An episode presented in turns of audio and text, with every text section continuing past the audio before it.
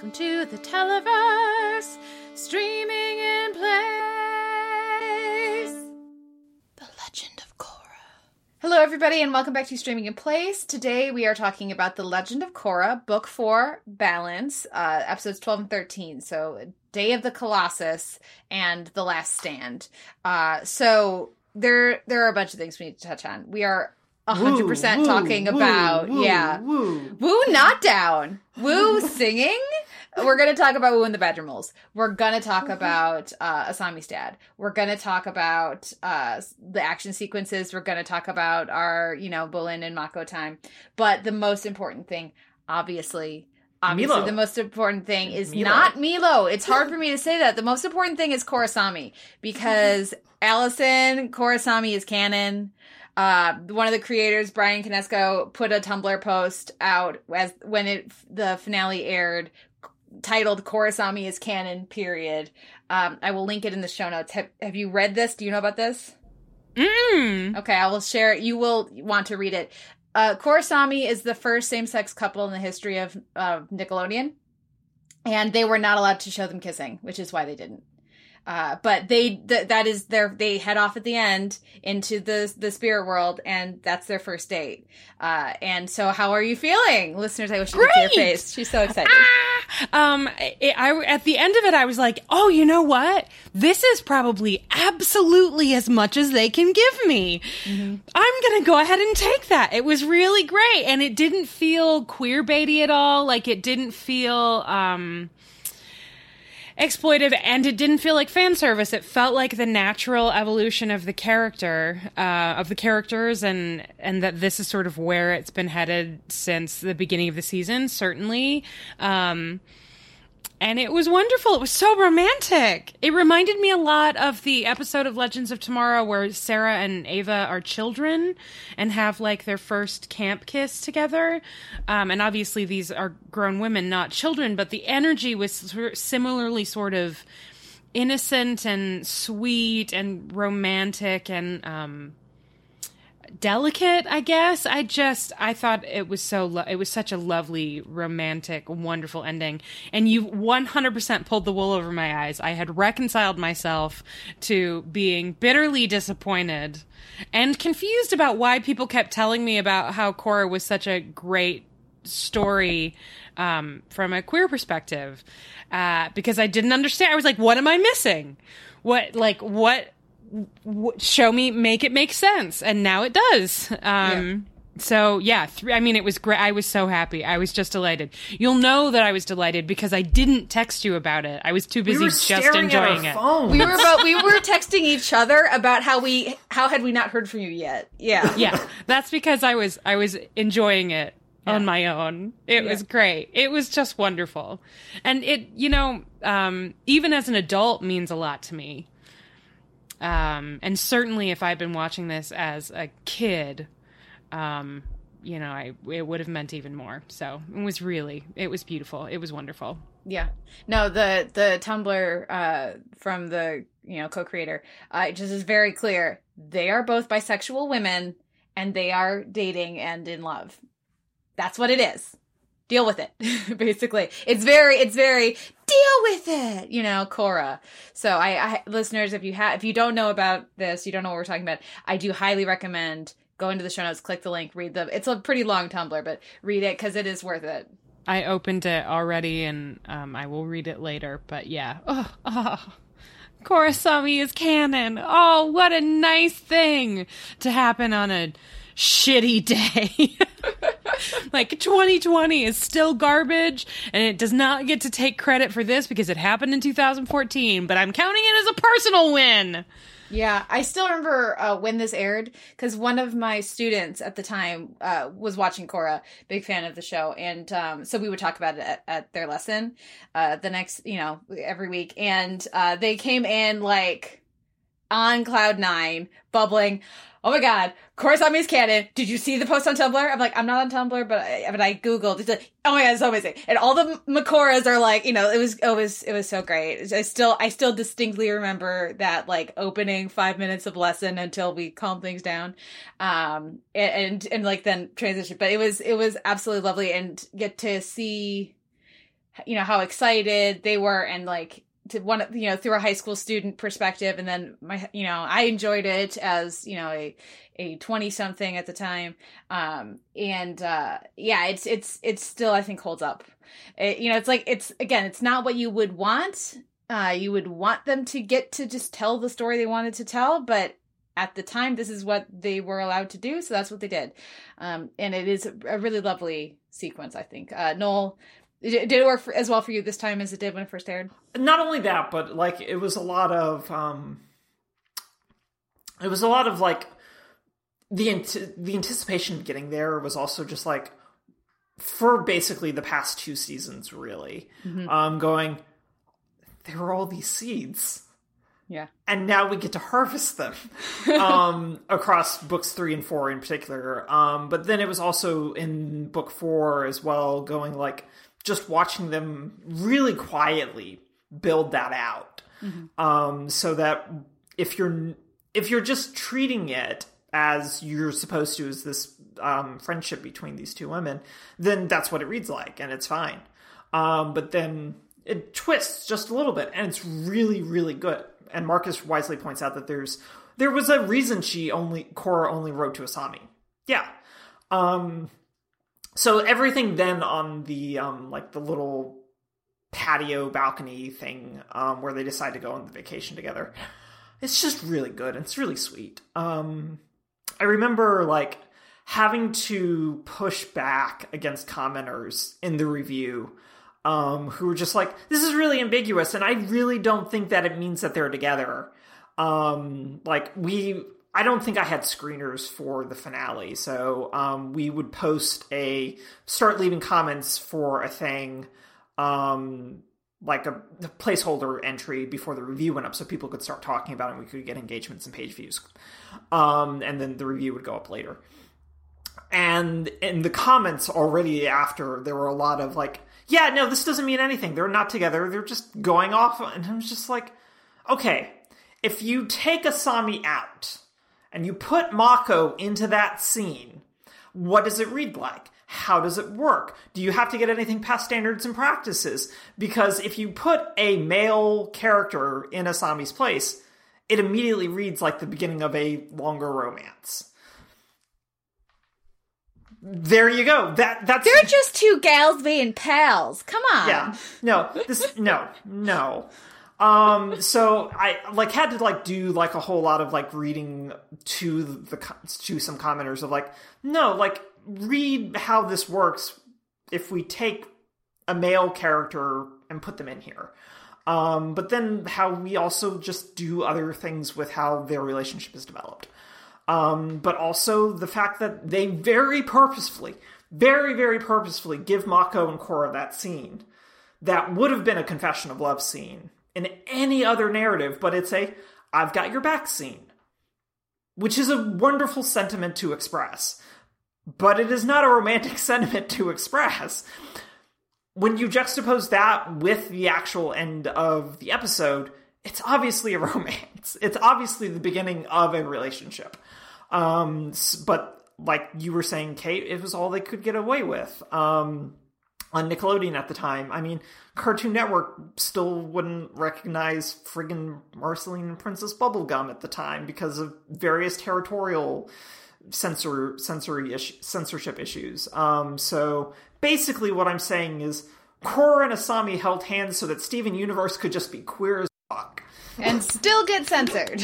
and still get censored. But yes. Um, yeah, well and, and when they have, you know, Konietzko talks about they very like is it enough for it to have them, you know, take hands and walk into the spirit world? No, let's have them face each other to mirror the vows yes, of our exactly. couple who gets married. You know, yeah, they're very, very clear, and it's absolutely lovely. Um, yeah, what you know, and, and finding out that the the showrunner and the writers were so behind this for seasons, like seasons and seasons. Um, and just and and made an active choice that like no we need to be more explicit about this in the finale we need to be very clear as clear as we can be we are showing a queer romance here that's what this is um and if we leave it ambiguous that is a disservice to our fans and that is a disservice to these characters um is really powerful and it's lovely. Big fan. Really love it. Um, now we have uh, some other things we should talk about in, in these episodes. Let's go first to Wu, I think. Uh, what how do we feel about Wu and his uh, his badger moles and his new budding singing career? You know, I think it's I think that something that this season of Korra handled really well is um growth uh, of people who do not seem capable of it. In people who do not seem capable of it. Um, which is a good reminder right now that, you know, we certainly don't have to attempt to rehabilitate, let's say, Nazis uh, but maybe, you know, that maybe there's hope for some people out there who really need to adjust their thinking. And one of those people is Wu, who would totally defund the police. Like, what? Who knew? When, and I love the moment when he's like, listen, I know it's going to seem like I'm just being lazy and I want to focus on my singing career, but perhaps we shouldn't be a monarchy. I was like, oh my god, who radicalized Wu? Mako oh, doing was, the slow work, man. It's great. This is why you have to talk to your family at Thanksgiving. You never know what's going to come out of it. Um, it was really, it was a really great surprise, and I like that it was a slower evolution um, than it might have seemed at first. Because in hindsight, you can sort of trace back three or four episodes to like the very beginnings of Wu maybe not being such a terrible person. um, leading up to his triumphant badger mole rescue. Like the speech was nice, but the singing and the badger moles and the the sneak attack all so satisfying and cool. And I'm sure we'll talk about Varrick as well, but I feel like there's something sort of similar going on there. Um, although in a very different fashion, um, with a, a character who obviously uh, was not great. Uh, growing a little, just a little, just like a teeny tiny bit, um, in a way that m- made me personally today feel very hopeful. Well, and still yeah. feeling like Wu though. Yes. Yeah. Still, I mean, still nonsense. Still like absolutely, absolutely not. No way. Um, but a lot less offensively so, I guess. Yeah. No, the Wu stuff is, I think, really great. I have like weird sort of issues about how he's able to control the badger moles, and if this is some sort of weird genetic lineage type thing of him as part of the Earth Kingdom royalty, and that's why he's able to sort of influence the badger mole behavior, despite not being an Earthbender in any way, shape, or form himself. Um, and that's kind of weird because it feeds into like larger genetics chosen one type stuff that the show's baked into. But it's so cool and fun and enjoyable and I love it and I don't really care about my nitpicks. Um, but also like you say like his decision that maybe we should just abandon the monarchy and just model the Earth Kingdom after the United Republic. Um, which is basically saying what if we turn this massive untapped landmass into the United States? Um, which is a weird sort of sentiment to kind of have, but that's basically what they're proposing. Um, but I, it's still really interesting. And in my brain, I'm just like, that's such a massive political undertaking. You don't understand what you're really proposing, Wu. It's going to be so much bonkers. more work. it's so much more work that you're actually not going to be responsible for because you're piecing out. But Raiko's head is going to explode.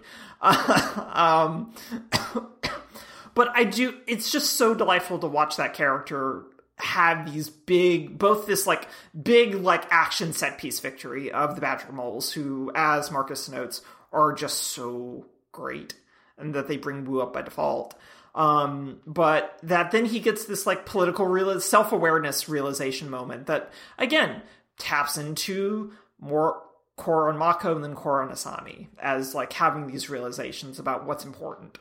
And Wu's what's important is his singing career, which no, don't. No, but hey, Maybe... Tahno on the on the trombone, much cooler than Riker on the trombone. Let's be very clear. With all the other like little side characters from the various points in the show's run, so you got like the two Mustachio detectives. You had um, Tarlok's assistant uh, mm-hmm. uh, doing the tuba.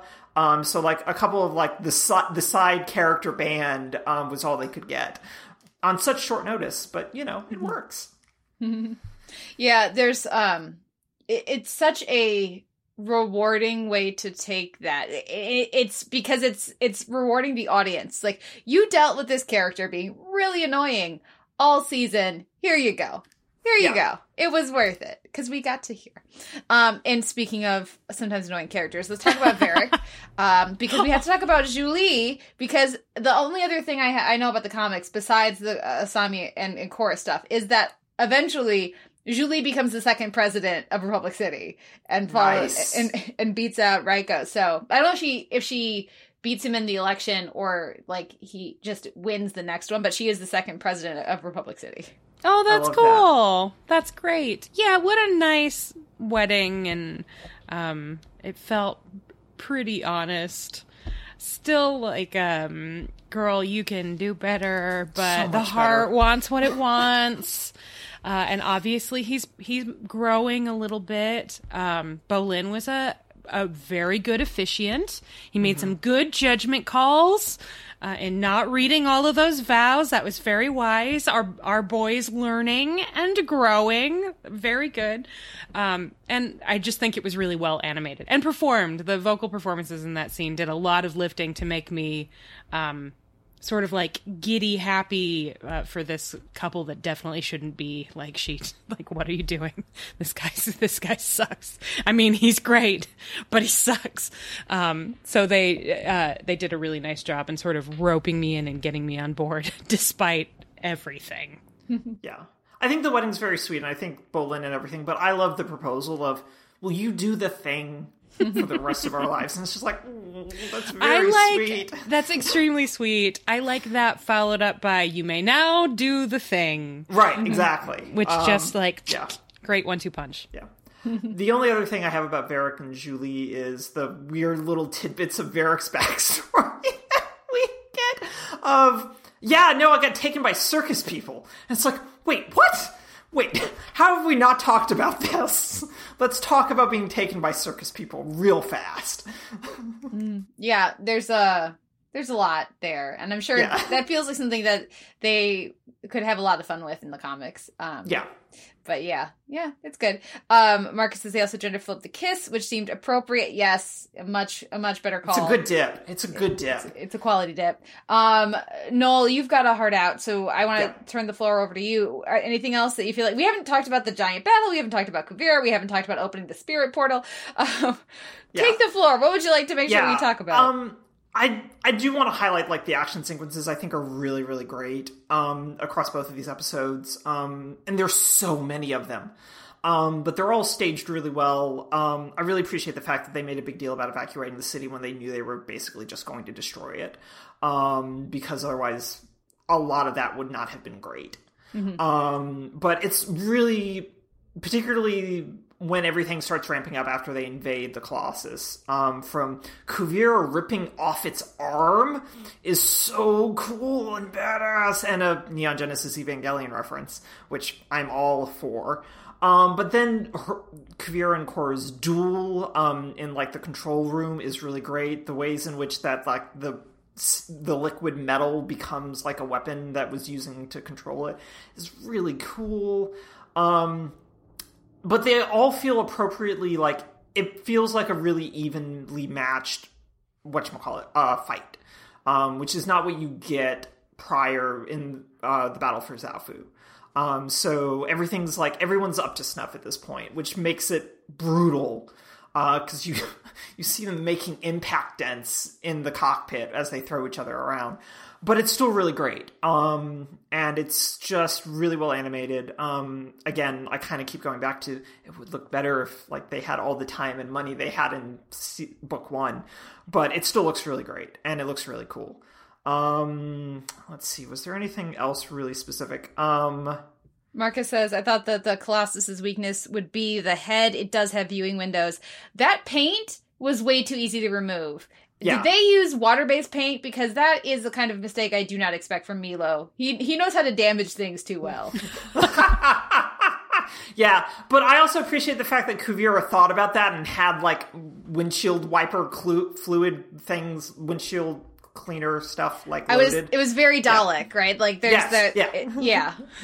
oh, stairs, not anymore. um, So yeah, um, I really, really like that while we do get this big fight that's just fisticuffs and bending all the way throughout, that it ultimately ends with Korra sitting down and having a compassionate sort of conversation with Kuvira. Um, and I find that that is really ties in really nicely with her very brief conversation with Tenzin um, right before she and Asami head off um, about this idea of compassion, which I think is really key to that character because, as we've talked about throughout the entire run, of every problem is a nail to Korra, and she is a big hammer.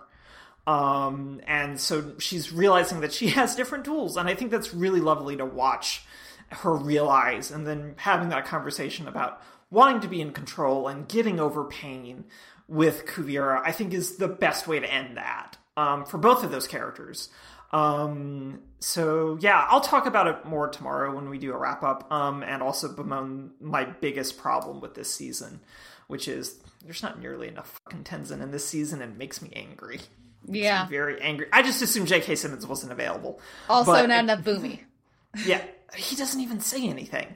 Um, but it's very sad. Anyway, yeah. I have to go. Yes. I will listen to the rest of this with anticipation. Bye. See you tomorrow. So, Allison, how did you feel about everything else? uh, well, I want to start with Meelo because I agree. There, there's no chance that that was water based paint. Um, it was like, I mean, I guess it is possible that Kuvira it would have installed some sort of very fast paint removal system, perhaps mm-hmm. having anticipated this tactic, but it still felt like that was an obstacle that should have tripped her up a little bit more. Um, the same goes for the wires. I kept feeling like they were dealing serious blows that somehow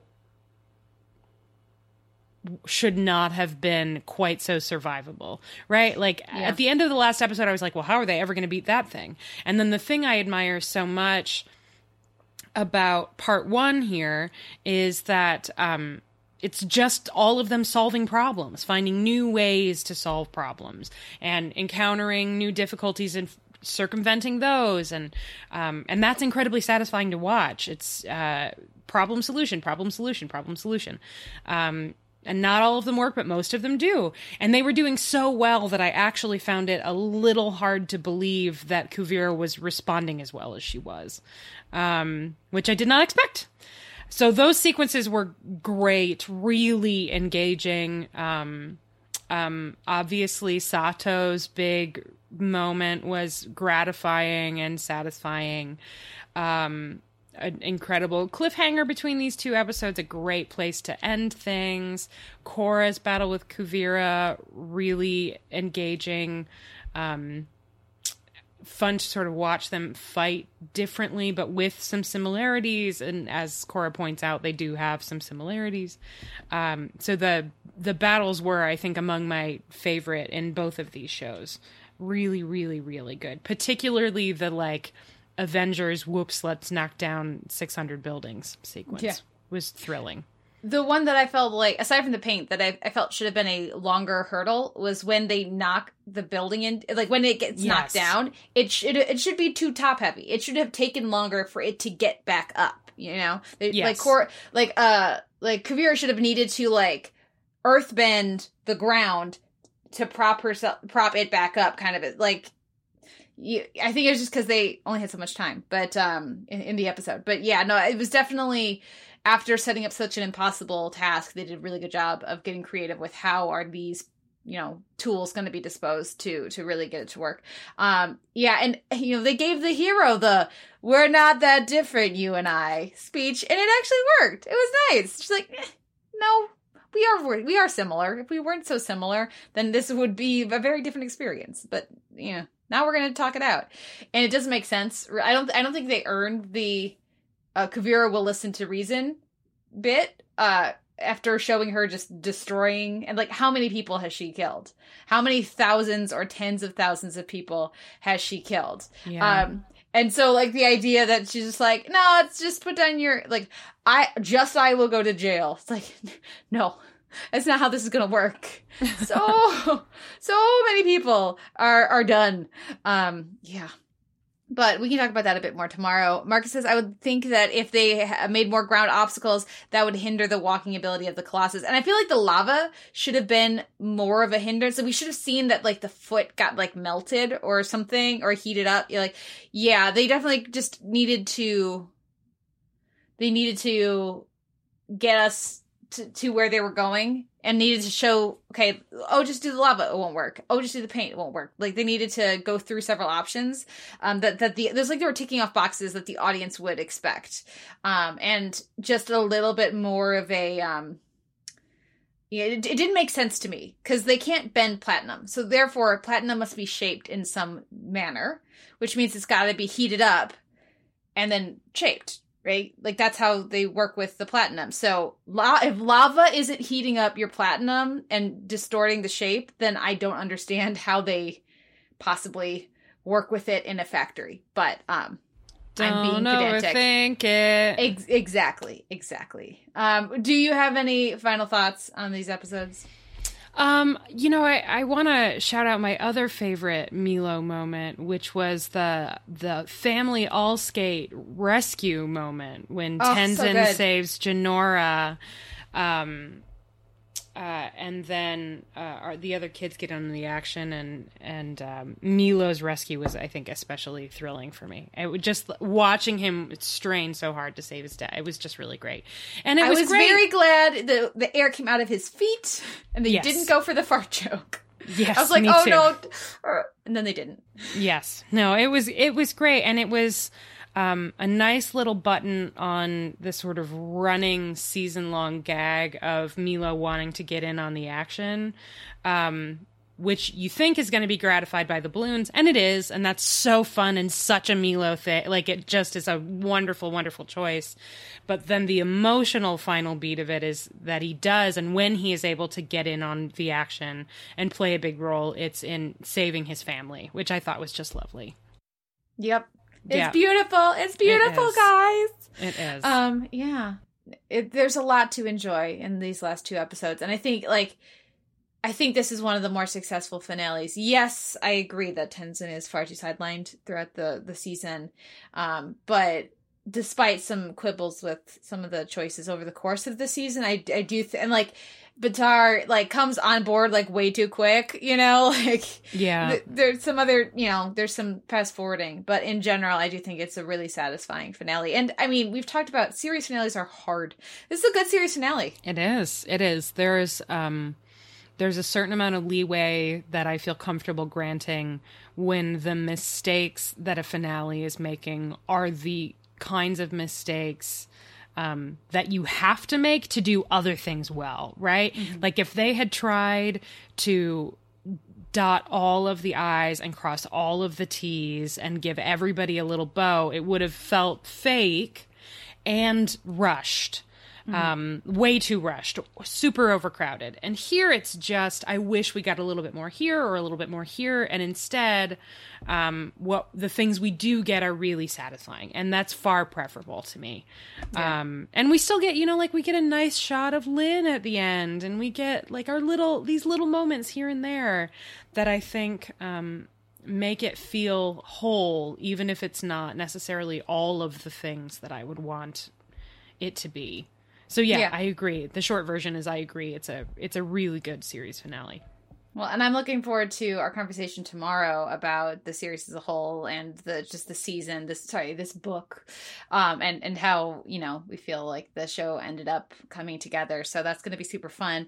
Um, we have a schedule change for everyone listening. We are not going to be able to record on Friday, so we are going to do our uh, season and series wrap tomorrow with everyone. Looking forward to hearing Marcus from from you as well as any of the other listeners who chime in, um, and then we will come back on Monday for over the garden wall, which I'm very excited about. Um, I'm so excited. Like, have you been seeing? Everybody's been talking about on Twitter. Like, now's the perfect time to watch. I was like, next yeah. week, guys, just one more week. Just don't yeah. like. It's so. Oh, sick. it's been all over all of my various social feeds, so I've been trying really hard to not click on it. So far, what I know is it seems to involve two little boys in pointy hats. Yes, that is that is true. There are two little boys, and one of them has a pointy hat. Great, so much one great. pointy hat one pointy hat and one not pointy hat. Um, and one not pointy, not hat. Um, but yeah, it's gonna be fun. Looking forward to that. But for now, that is going to wrap up our conversation on these last two episodes. Thank you, Marcus, for hanging with us in the Zoom today, and thank you everyone for listening. We'll be back tomorrow with our series wrap. Yay! Bye. Bye.